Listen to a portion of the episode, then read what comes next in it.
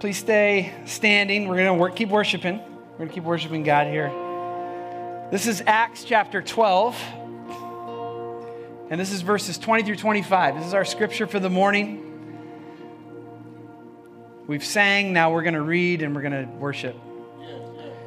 Now, Herod was angry with the people of Tyre and Sidon. And they came to him with one accord, having persuaded Blastus, the king's chamberlain. They asked for peace because their country depended on the king's country for food. And on an appointed day, Herod put on his royal robes and he took his seat among the throne and he delivered an oration to them. And the people were shouting, The voice of a God, not of a man. And immediately the angel of the Lord struck him down because he did not give God the glory. And he was eaten by worms and he breathed his last. But the word of God, the word of God increased and multiplied. The battle's already won.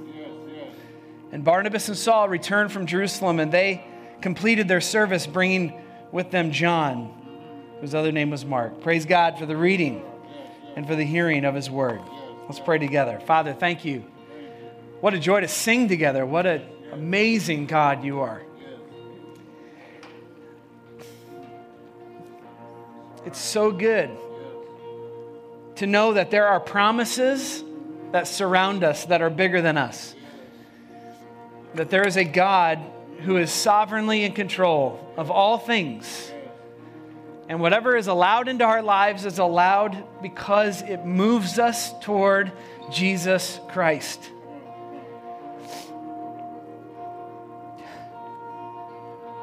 Lord, you're bigger than cancer. You're bigger than the trials and tribulations that we face. You're the hope of our lives. You're the joy of our hearts. And we got punks like Herod who come up in our lives, proud and full of pride, inflated with sin. And Lord, you got them. You can cut them down in a heartbeat. And Lord, if we're honest, we all have a little Herod in our hearts. We have that same desire inside of us for pride and sin and arrogance. And God, we need to be so quick to give you the glory. We give you the glory right now for all that you have done and all that you are doing and all that you will do. We give you the praise. This has nothing to do with us, this has everything to do with you. So, God, would you heal the hearts of every Christian? It's Communion Sunday. We love communion. We love to remember Jesus Christ and all he has done for us. He's our treasure. And Lord, um, there's a few here that probably don't know you as Savior. They, they just need to be saved. Would you save them? Bring them to repentance and faith. And oh God, may your grace be the reason that we have joy this morning. God, guide us in your word now. Teach us what we need to know. In Jesus' name, amen. You may be seated. Well, good morning again, and welcome to church. Brandon, you didn't need to make me cry and stuff. Come on, man. God is good. God is good.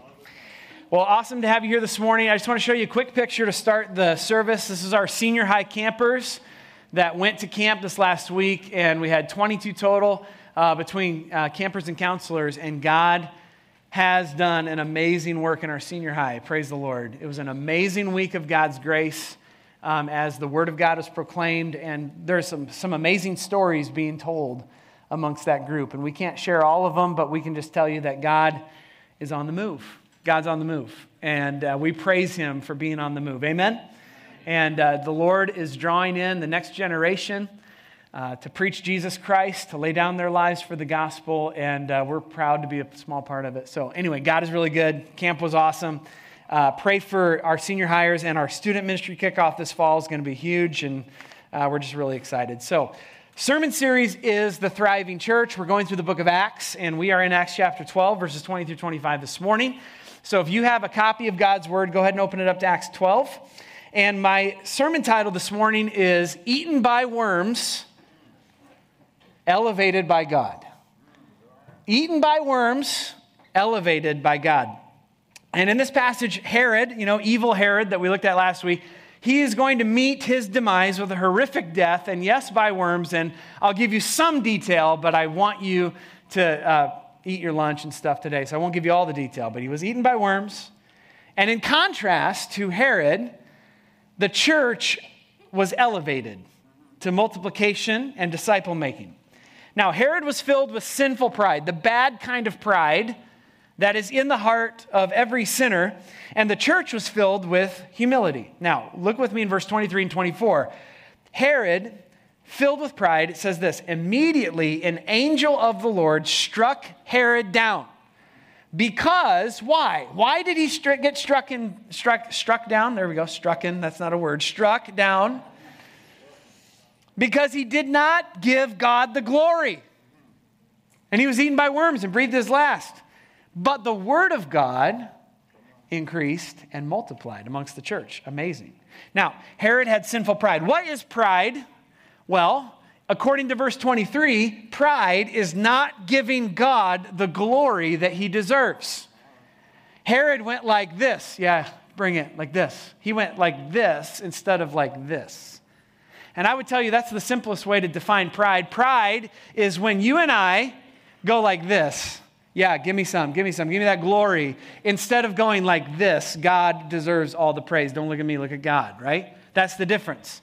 Now, before we get into Herod's specific story of downfall, I want to give you some basic Bible truths about pride and humility so you have a baseline for what I'm talking about. So, sinful pride, we're going to start with pride, then go to humility. Sinful pride is having too high of a view of oneself. It's to be inflated or puffed up or arrogant in your attitude. It's wanting God's glory for yourself. That is pride. It's when you want what only God deserves. And you try to absorb that for yourself. Human beings are not meant to absorb the glory of God. We are meant to point upward to his glory and point others to his glory and enjoy his glory, but we are not to take that glory for ourselves. Now, it's like John Lennon said in 1966. John Lennon was a singer for the Beatles, and he said at one point, We're more popular than Jesus. Now, that caused quite a stir especially in America, because everybody was taking their Beatle records and they were burning them because they viewed what John Lennon said as blasphemy, and rightfully so. Now, John Lennon is dead, and the Beatles are almost all dead. And the next generation coming up is like, who are the Beatles? And Jesus is going strong. Amen? What a contrast. The human ability to, to be proud and puffed up in the moment of glory, it's not for man to be glorious. Only God gets to be glorious. And only Jesus is the eternal Son of God. I remember April 19th, 1993 very well. I was 12 years old and I was home sick. I don't know if I was faking sick. I probably was faking sick, let's be honest. And I was homesick, laying on the bed as a 12 year old, and my mom had the news on and whatever Good Morning America show was on got interrupted by this scene in Waco, Texas. And there was this complex with all these secret agents and, and special agents on the roof and all around. I'm like, what is going on? I'm 12 years old. My mind is blown. Like, something is going on here. And all of a sudden, we watch this, this intensity build, and all of a sudden, the building burst into flames and everybody in the building died. 82 people died on April 19th, 1993. I, as a 12 year old, was enraptured by, like, what is happening? And my mom's like, what are you watching? I'm like, you put on Good Morning America. I'm just watching what you had on, mom. But David Koresh, the picture of the man that you saw, was the leader of that movement. And it was a cult. And David Koresh had multiple wives and a lot of crazy theology They had arms in the complex, like lots of ammo, lots of guns, lots of weapons, because they were stockpiling to fight their way out of the book of Revelation when it came to them. That's psycho. And David Koresh claimed that he was Messiah, which was why he could have multiple wives and why he could be immoral in a way that the Bible condemns but he was arrogant, he was proud, he was inflated with pride, and God does not allow his glory to be shared with any human. Isaiah 42 8, God says that he doesn't share his glory with anybody. Pride is fighting against God. How stupid is it to fight against God? And yet, how many of us do it every day? All of us. We wake up and we start fighting God. Why do we fight God? We know we can't win because pride tells us that it's our natural state to think that we can outwit God or out, overpower God. God hates pride. Here's just a couple verses to think about. Proverbs 8:13. Pride and arrogance and the way of evil and perverted speech I hate. God hates pride. James 4 6 says, God opposes the proud and he gives grace to the humble. The word opposes there means actively fights against. When you are walking in pride, God is actively fighting against you. You wonder why life is going so hard? It's because you're actively in warfare with the God who created you, and you ought not to be. Consider a couple stories Nebuchadnezzar and Uzziah. Nebuchadnezzar is a story that I just read about recently in Daniel chapter 4. The prophet Daniel comes to Nebuchadnezzar, the king of Babylon, and says, King, I hate to bring the bad news to you about your dream, but here's your dream. You will be in a field eating grass. And Nebuchadnezzar says, Say what? I'm Nebuchadnezzar, man. One year later, Nebuchadnezzar looks over Babylon, and this is what he says he says, Is this not great Babylon, which I have built by my mighty power as a royal residence and for the glory of my majesty? That just reeks of pride, doesn't it? And then a voice from God said, You will eat grass like an ox. God's going to put him down in a minute. Until you have learned that the Most High rules the kingdom of men and gives it to whom he will. And Nebuchadnezzar found himself eating grass in a field like an ox because when we get proud, God has no problems, zero problems, putting us out in the field to eat grass, if that's what it takes for us to learn.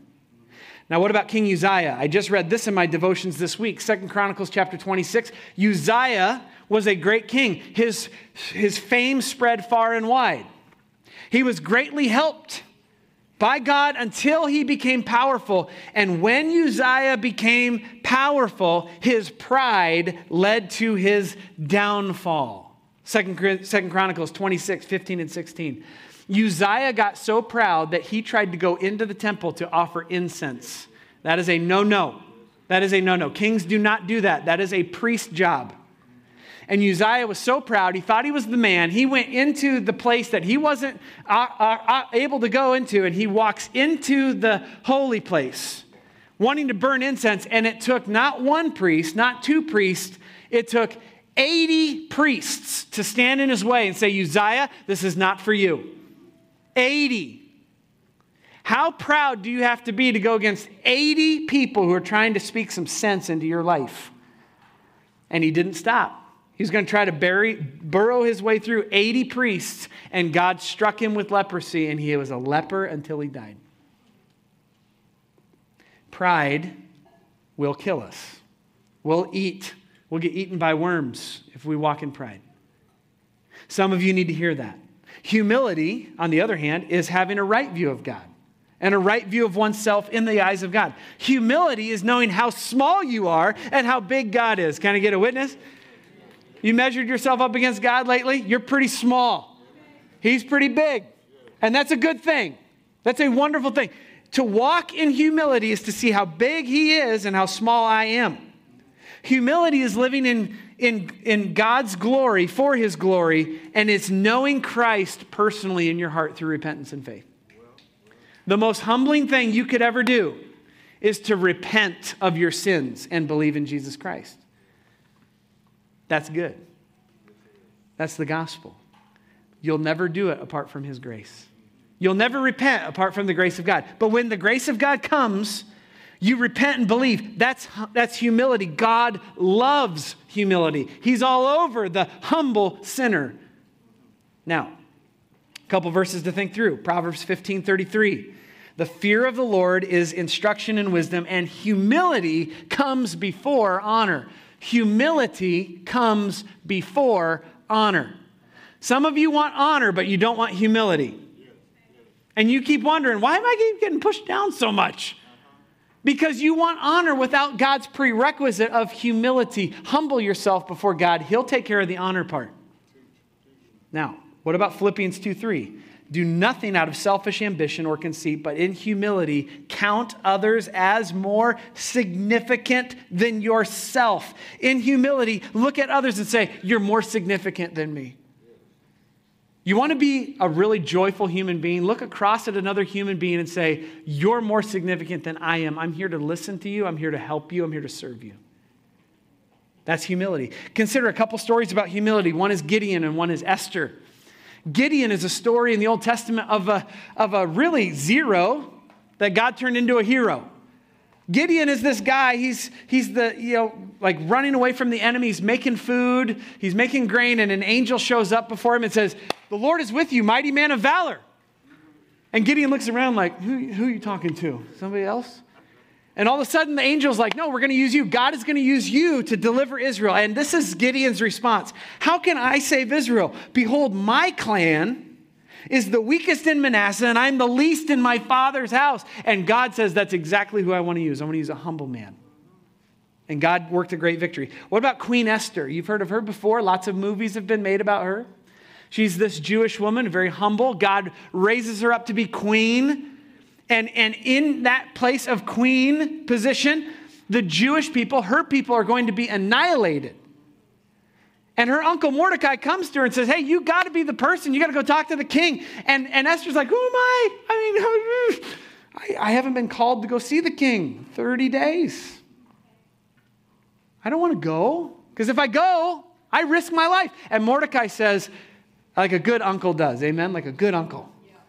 How do you know that God has not raised you up for such a time as this? And she does it. God does it and saves the entire people. So humility is what God loves. Now let's get to Herod's story. Here's the big idea of, the, of Acts 12 pride is our greatest enemy, humility is our greatest friend, and God will make sure that pride is stopped and the gospel is multiplied. God will make sure of it. That pride is stopped and the gospel is multiplied. So let's look at Herod first. Herod eaten by worms. Let's look at this guy. Verse 20 Herod was angry with the people of Tyre and Sidon. They came to him with one accord, having persuaded Blastus, the king's chamberlain, and they asked for peace because their country depended on the king's country for food. So Herod was angry. Big surprise, right? Big surprise? Nope.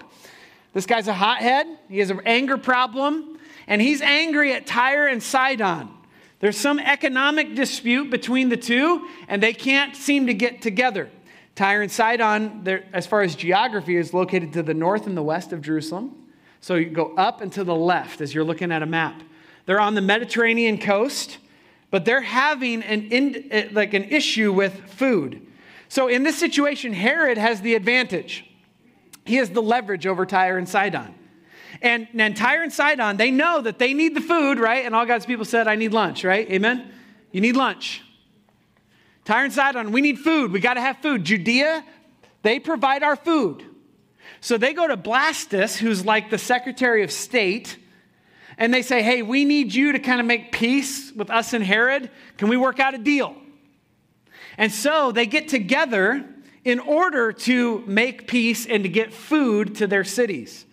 And Herod is in the advantage, he's in the place of leverage, he's over these cities. Now look at verse 21. On an appointed day, Herod put on his royal robes, took his seat upon the throne, and delivered an oration to them. So, according to the historian Josephus, Herod planned a three day event. Day one was to honor Herod, or honor Caesar, and day two was to honor Herod, and day three as well. So Herod gets everybody from Tyre and Sidon together. Everybody in the region comes together. And Herod, the only way he can get people together is to say, hey, we're going to honor Caesar. Day one, yay, go Caesar. Woo, big party for Caesar. Day two, let's honor me. Let's honor me, right? And all of a sudden, all day two is is Herod honoring himself. And he puts on these royal robes in verse 21. And we know historically that these robes were made of silver. So gleaming in the sun. He looks very glorious as he walks out. He's feeling look good, feel good, you know. Walks out to give his speech. He's all glimmering in the sunshine. He's going to give a speech. And he actually nails the speech. He does good. Like he gives an oration. And in verse 22, the people were shouting, The voice of a God and not of a man, as everybody's looking at the shiny speaker in front of them, knowing that they need food from this guy. They have to have peace with this guy. They're like, Yeah, voice of a God, not of a man. You can feel the flattery in the verse. Like, you know, like they're part just flattering them. Maybe he'll give us food if we flatter. But I also think if you're hungry and you're in desperation mode and you need something, the leader himself looks like a God to you. Because you have needs. It changes the way you look at somebody. And now I don't, I don't need to illustrate this a lot, but you can see this in politics all the time. Like, go to a pol- political rally and see someone who's desperate. I need this answer in my life. And a politician looks all shiny in the suit and the nice clothes. And what do they do? I'll just give you everything you want. Yeah! Woo! Politics is going to save my life, you know, like all of a sudden, here we go. Is it going to happen? I don't know. Probably not. But they said, The voice of a God, not of a man. Verse 23 Immediately the angel of the Lord struck him down because he did not give God the glory. He was eaten by worms, breathed his last. Herod did not give God the glory. He had the opportunity to give God glory, say, No, it's not about me, it's about God. But he said, Yeah, bring it. Don't I look good in my shining silver robe? Didn't I do a good job on my speech? Don't I have the power over you? And all of a sudden, angel of the Lord comes in front, stops him right in his tracks. According to Josephus, the historical record of this account is that Herod immediately doubled over in pain. He just like doubled over on the stage, and they had to drag him off the stage. And for five days, he was eaten from the inside out by worms. And all God's people said, That's gross. Amen? Nasty.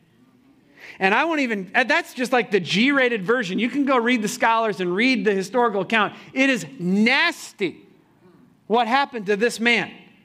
Worms came out of him. He dies five days later. Because when he had the moment of opportunity to either point people to God or to absorb the glory for himself, Herod took the glory. And God said, We're done. We're done here. Now, Herod's poisonous process of pride, I just want to lay this out real quick before we move on to the last point. Kevin DeYoung said, We all have a little Herod in our hearts. And if we're really honest, we have a little bit of this story inside of us. We know it deep down. We don't, we want the glory for some crazy reason. And here's just the process of pride pride begins when you're in an exalted position. It begins when you're in an exalted, leveraged position. When someone is dependent upon you and you're in charge, you have the leverage, that's when pride begins. Pride builds when you're on a roll. You look good, feel good, you nail the speech, right? Look good, feel good.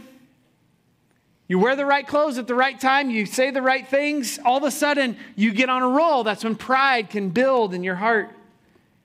Pride climaxes when you receive praise. When people verbally start praising you and they start clapping for you and they say, Man, you're such a good thing. You did this good thing and you have so much talent and this is the thing that you did. That is really dangerous because that's when it climaxes in your heart. Like, don't, it's a tug of war. And then God's judgment comes when you absorb the moment. You take the glory that is not yours to have. God will judge.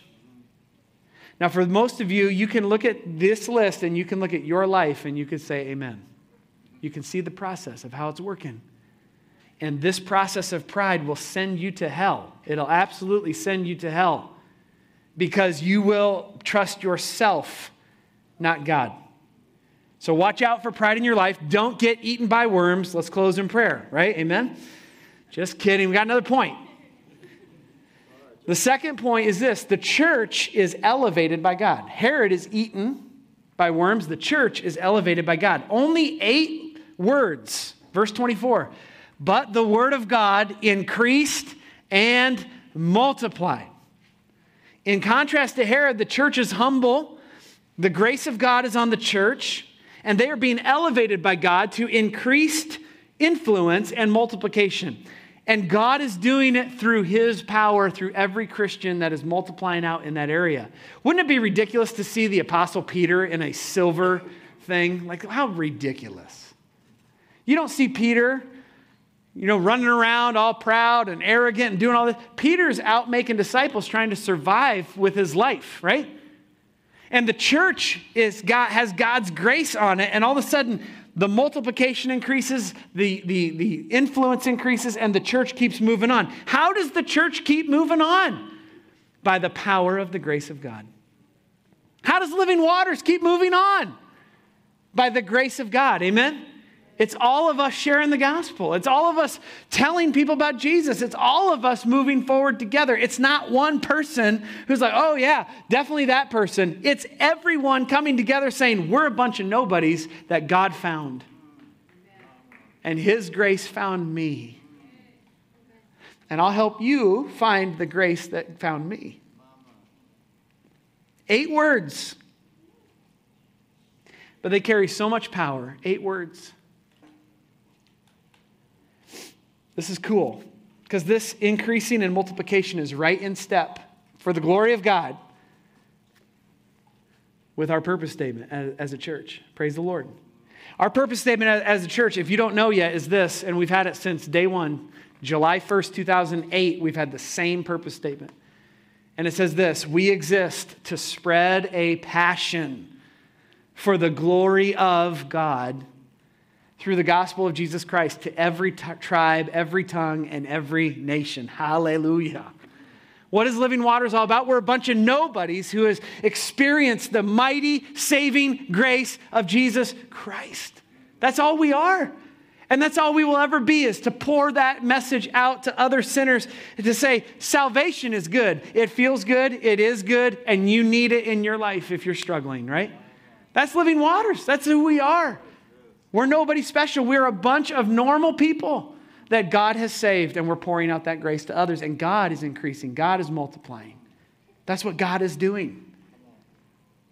Did you know that God has been doing this multiplication and, and increasing for 2,000 years? Did you know that? Like most of us live in this today world where we're like, well, you know, I mean, God's doing some stuff right now. You know, we're, we're a small piece to this big puzzle, right? Like we're around just lately. 2,000 years, God's been doing this, increasing and multiplying his church. Jesus said, I will build my church. Amen. Hallelujah. He'll do it in every generation, with or without our participation. He will continue to do it. He prefers our participation, He wants us to be a part of it. But he says, The gates of hell won't prevail against it. Go therefore and make disciples of all nations, baptizing them in the name of the Father, Son, Holy Spirit. When the Holy Spirit comes upon you, you will receive power. You'll be my witnesses. Jerusalem, Judea, Samaria, and to the uttermost parts of the earth. The word of God continued to increase, and the number of disciples multiplied greatly. I'm just reading verses from Acts, by the way.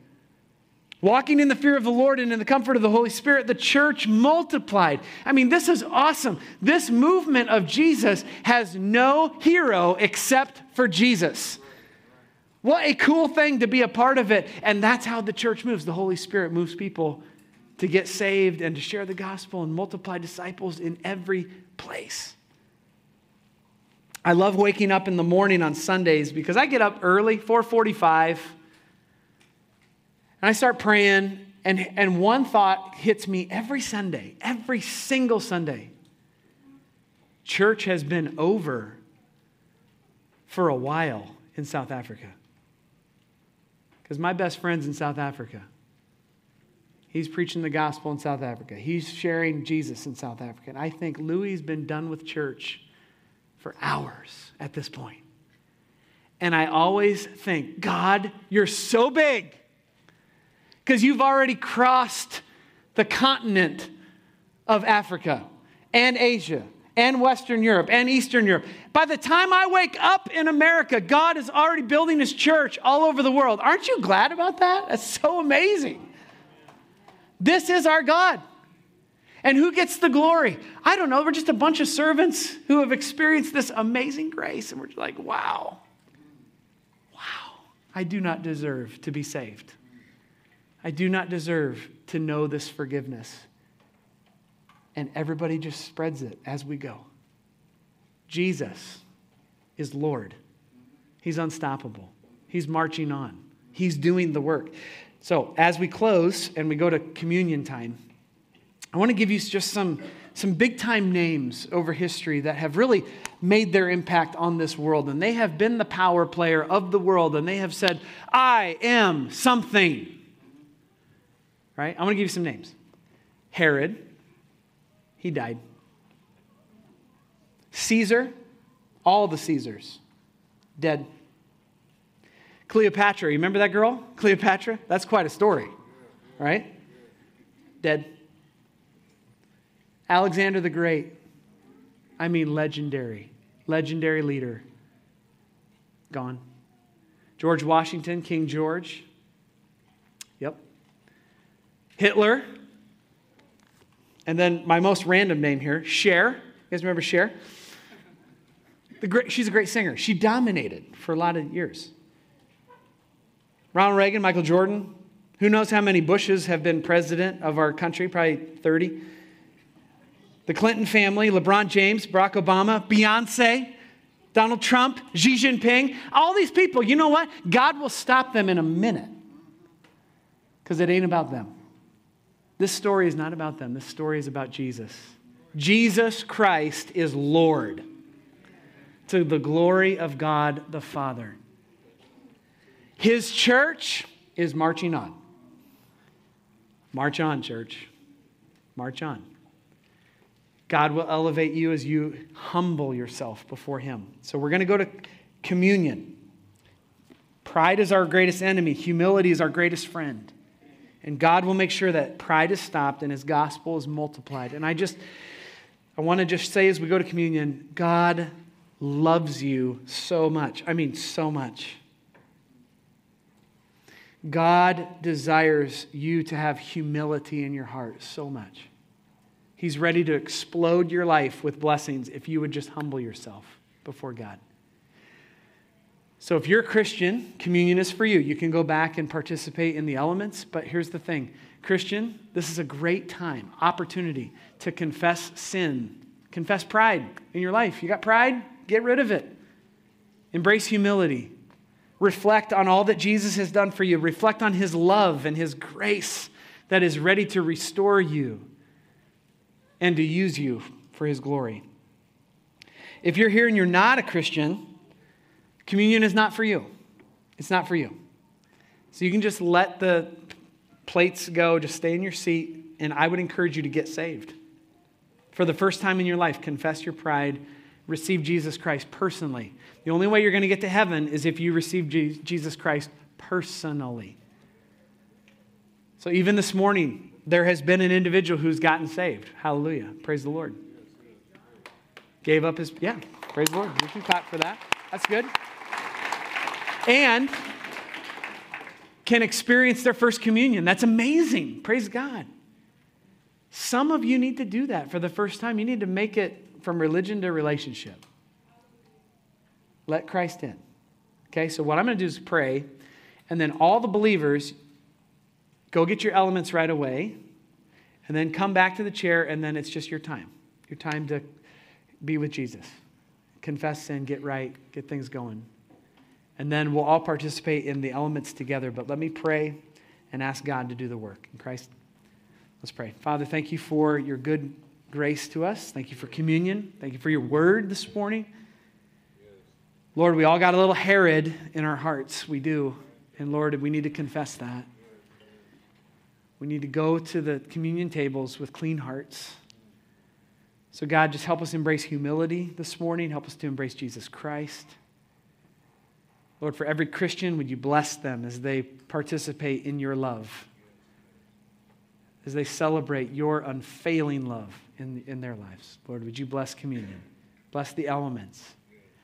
And Lord, for those who do not yet know you as Savior, Lord, would you convict them? Would you move them by the power of your grace to receive Jesus Christ right now? To confess their sins and to confess Jesus as Lord. God, we trust you. We believe you.